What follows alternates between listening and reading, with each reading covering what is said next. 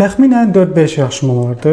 Yaş aralığım tam səmimi olsam, dəqiqliklə yadımda deyil, amma çox balaca idim, bir onu bilirəm və köhnə yaşadığımız evin həyətində uşaqlarla oynayırdıq. Uşaqlar dediyimdə bizim qohum əqrəba idi. Onsuz da əmi uşaqları idi, başqa qohumlar idi. Oynayırdıq ki, oyunumuzun bir hissəsindən artıq biz pilləkənə çıxdıq və pilləkəndə oynayarkən uşaqlar məni itələdilər və pilləkəndən yıxıldım. Yıxılanda da başımı turbaya çırpdım, turbaya dəydi. Çox böyük zədələndim. İlk öncə onu deyim və həmin günün gecəsini elə xəstəxanada olduq. Sonra aparılan müalicədən sonra aydın oldu ki, bəs mən kələbəyin travması almışam. Kələbəyin travması almaq diaqnozu qoyulmamışdan öncə, yəni biz onu bilməmişdən öncə ailədə bəzi hadisələr baş verdi və mən qorxdum. Ondan sonra çox pis zədə aldım. Yəni kələbəyin travması yıxıldım, o travmanı aldım. Daha sonra ailədə bir hadisə baş verdi, hansı ki, onu demək istəmirəm. Ondan sonra hər şey demək olar ki, artıq korlandı tamamilə və elə həmin gün gecəsi o hadisədən sonra biz xəstəxanaya getdik. Məni xəstəxanaya apardılar. Səhv eləmirəmsə 1 ya da 2 gün orada yatdım.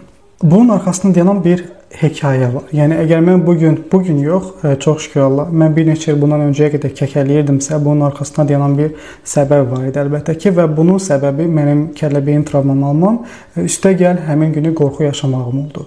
İndi mən bilmirəm sən hansı hadisəyə görə kəkələməyə başlamısan, e, həyatına baş verən hadisə nə olub, amma Sənə bir şey demək istəyirəm. Daha doğrusu səndən bir şey xahiş etmək istəyirəm ki, buna heç vaxt bir problem olaraq yanaşmayasan. Bu, yəni böyük bir problem deyil əslində. Düzgün üsullardan istifadə etsək, düzgün kitabları oxusaq, özümüzü lazımi şeylərlə maarifləndirsək, kəkələmənin öhdəsindən gələ bilərik mütləq. Əgər sən ə, tək olanda otaqdasan, yanında heç kim yoxdur və yaxud əl üzvü yuyanda hamamda, uşaqlarla danışanda, yolda gedəndə özün tək başına, yəni insan özü özü özünə mızıldanır axı. Bütün bu saydığım 4 hallarda əgər kəkələmirsənsə, özü ilə danışanda, körpələrlə danışanda, demək ki, sən xəstə deyilsən. Bu sadəcə olaraq bir travmadır və bu mütləq şəkildə müalicə oluna biləcək bir şeydir. Bu mənim sənə bir xoş xəbərimdir. Kəkələməni mən çox vaxt bilirsən nə adlandırıram? Kəkələmə bəlkə də bizə verilə biləcək çox böyük bir hədiyyədir. Deyəcəksən ki, Kamal, mənim həyatım boyu kəkələmişəm, çox böyük əziyyət çəkmişəm, e, zülmlər çəkmişəm və s. Mən də 26 yaşına qədər kəkələmişəm. Mənim indi 29 yaşım var, bu il 30 olacaq. Uşaqlıqdan, körpəlikdən demək olar ki, kəkələməyə başladım. İnsanlarla ünsiyyətdə qırıntı olurdu, qırıq, yəni qırıqlıqlar olurdu. Tam fikrimi çatdıra bilmirdim. Şagirdlərin mənə gülməsi, müəllimlərin məndən belə deyək, ali məktəbdə, orta məktəbdə bir növ mənə gülmələri, məzələnmək deməzdim, sadəcə olaraq mənə e, yəni lağlağıya qoymaq olması belə deyək, bunların hamısı məndə çox böyük bir travma oldu, yaşadıklarımdan başqa. Və bunu öhdəsindən gələ bildim. Necə öhdəsindən gəldim? Hansı üsullardan istifadə elədim? İstəyirəm elə bu videoda səninlə də bunu paylaşım. Kəkələməyin öhdəsindən gəlmək üçün özümün öz üzərimdə istifadə etdiyim 5 e, üsulu səninlə paylaşmaq istəyirəm, amma səndən çox xahiş edirəm ki, deyəcəklərimi ciddi al. E, əgər ehtiyac olarsa bir yerə qeyd elə ki, daima gözünün qabağında olsun. Birincisi özünü olduğun kimi qəbul elə. Bilirəm qəribə səsləndi sənə. Özünü olduğun kimi qəbul elə deyəndə kimlərisə qarşısında yox özünün qarşısında. Bir şey qəbul elə ki, bu əlacısız bir şey deyil. Yenə deyirəm. Mən qeyd etdiyim şeylər səndə olursa, o deməkdir ki, sən xəstə deyilsən. Bunun mütləq şəkildə bir əlacı var, dərmanı var və bu sənin elə özündədir. Özünü qəbul etməyin ona səbəb olacaq ki, artıq sən deyəcəksən ki, bəli, mən kəkələyirəm, olar, problemli bir şey deyil, öhdəsindən gələcəm. Bunu sənə verdiyi mənəvi rahatlıq nəyə desən deyər. İkinci əsas məsələ nəfəsimizin idarə olunmasıdır. Nəfəsin idarə olunması çox amma çox əhəmilidir.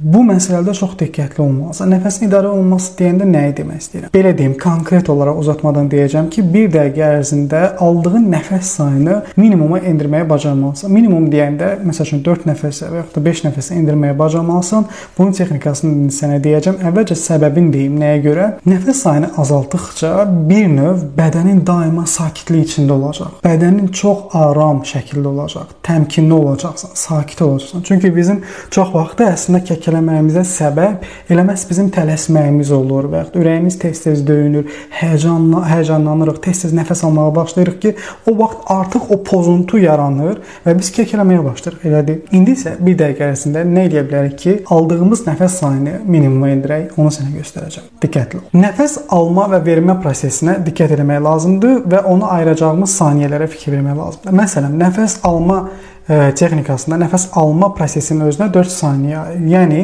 burnuna nəfəs alarkən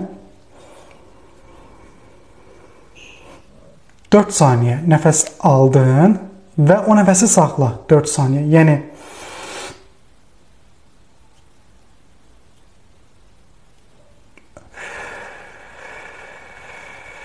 Nəfəs vermə prosesinə də 4 saniyə ayırdın.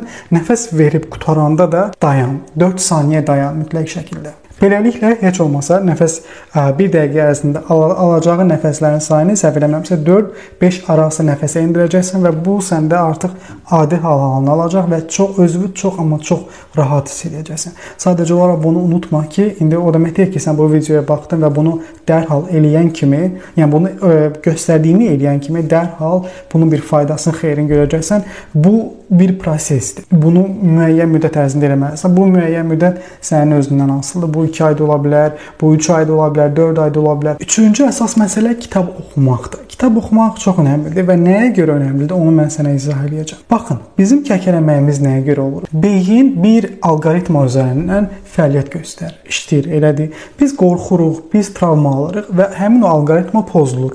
Beynin o öyrəşməyə, yəni işləməyə öyrəşdiyi o proses yəni bir anlıq dəyişdiyi üçün artıq orada pozuntular yaranır. Sən kitab oxumaqla nə edəcəksən? Məsələn deyirəm ki, əgər sən kəkələyirsənsə, bəzi sözlərdə o sözləri kitab oxuyarkən kəkələmədən oxumağın sənin beyninə avtomatik olaraq siqnallar göndərəcək. Şuur altı heç özünün də xəbərin olmayacaq. Beyin öz-özünə fikirləşir ki, bəli, demək ki, mən bu sözləri kəkələmədən oxuya bilirəm. Onu o qədər oxumaq lazımdır ki, gün ərzində 20 dəqiqə, yarım saat oxu ki, sən beyninə o siqnallardan daima göndərəsən ki, həmin o pozulmuş alqoritma yenidən qaydasına düşsün. Yenə deyirəm, bu vaxt alacaq, amma bunun əhəmiyyətini mütləq görəcəksən. Sürətli və yaxud da yavaş danışmaq. Bunu mən əslində öz üzərimdə çox amma çox tətbiq elirdim. Bəlkə də kənarda insanlar tərəfindən o qədər də hiss olunmurdu. Elə bilirdilər ki, mən sürətli danışan biriyəm, amma əslində sürətli danışmağın da arxasında dayanan bir məntiq var. İnsan, yəni bu ə, e, sənin özündən asılıdır. Elə insan var ki, yavaş-yavaş danışanda fikri yayınır. Elə insan var ki, tez-tez danışanda fikri yayınır.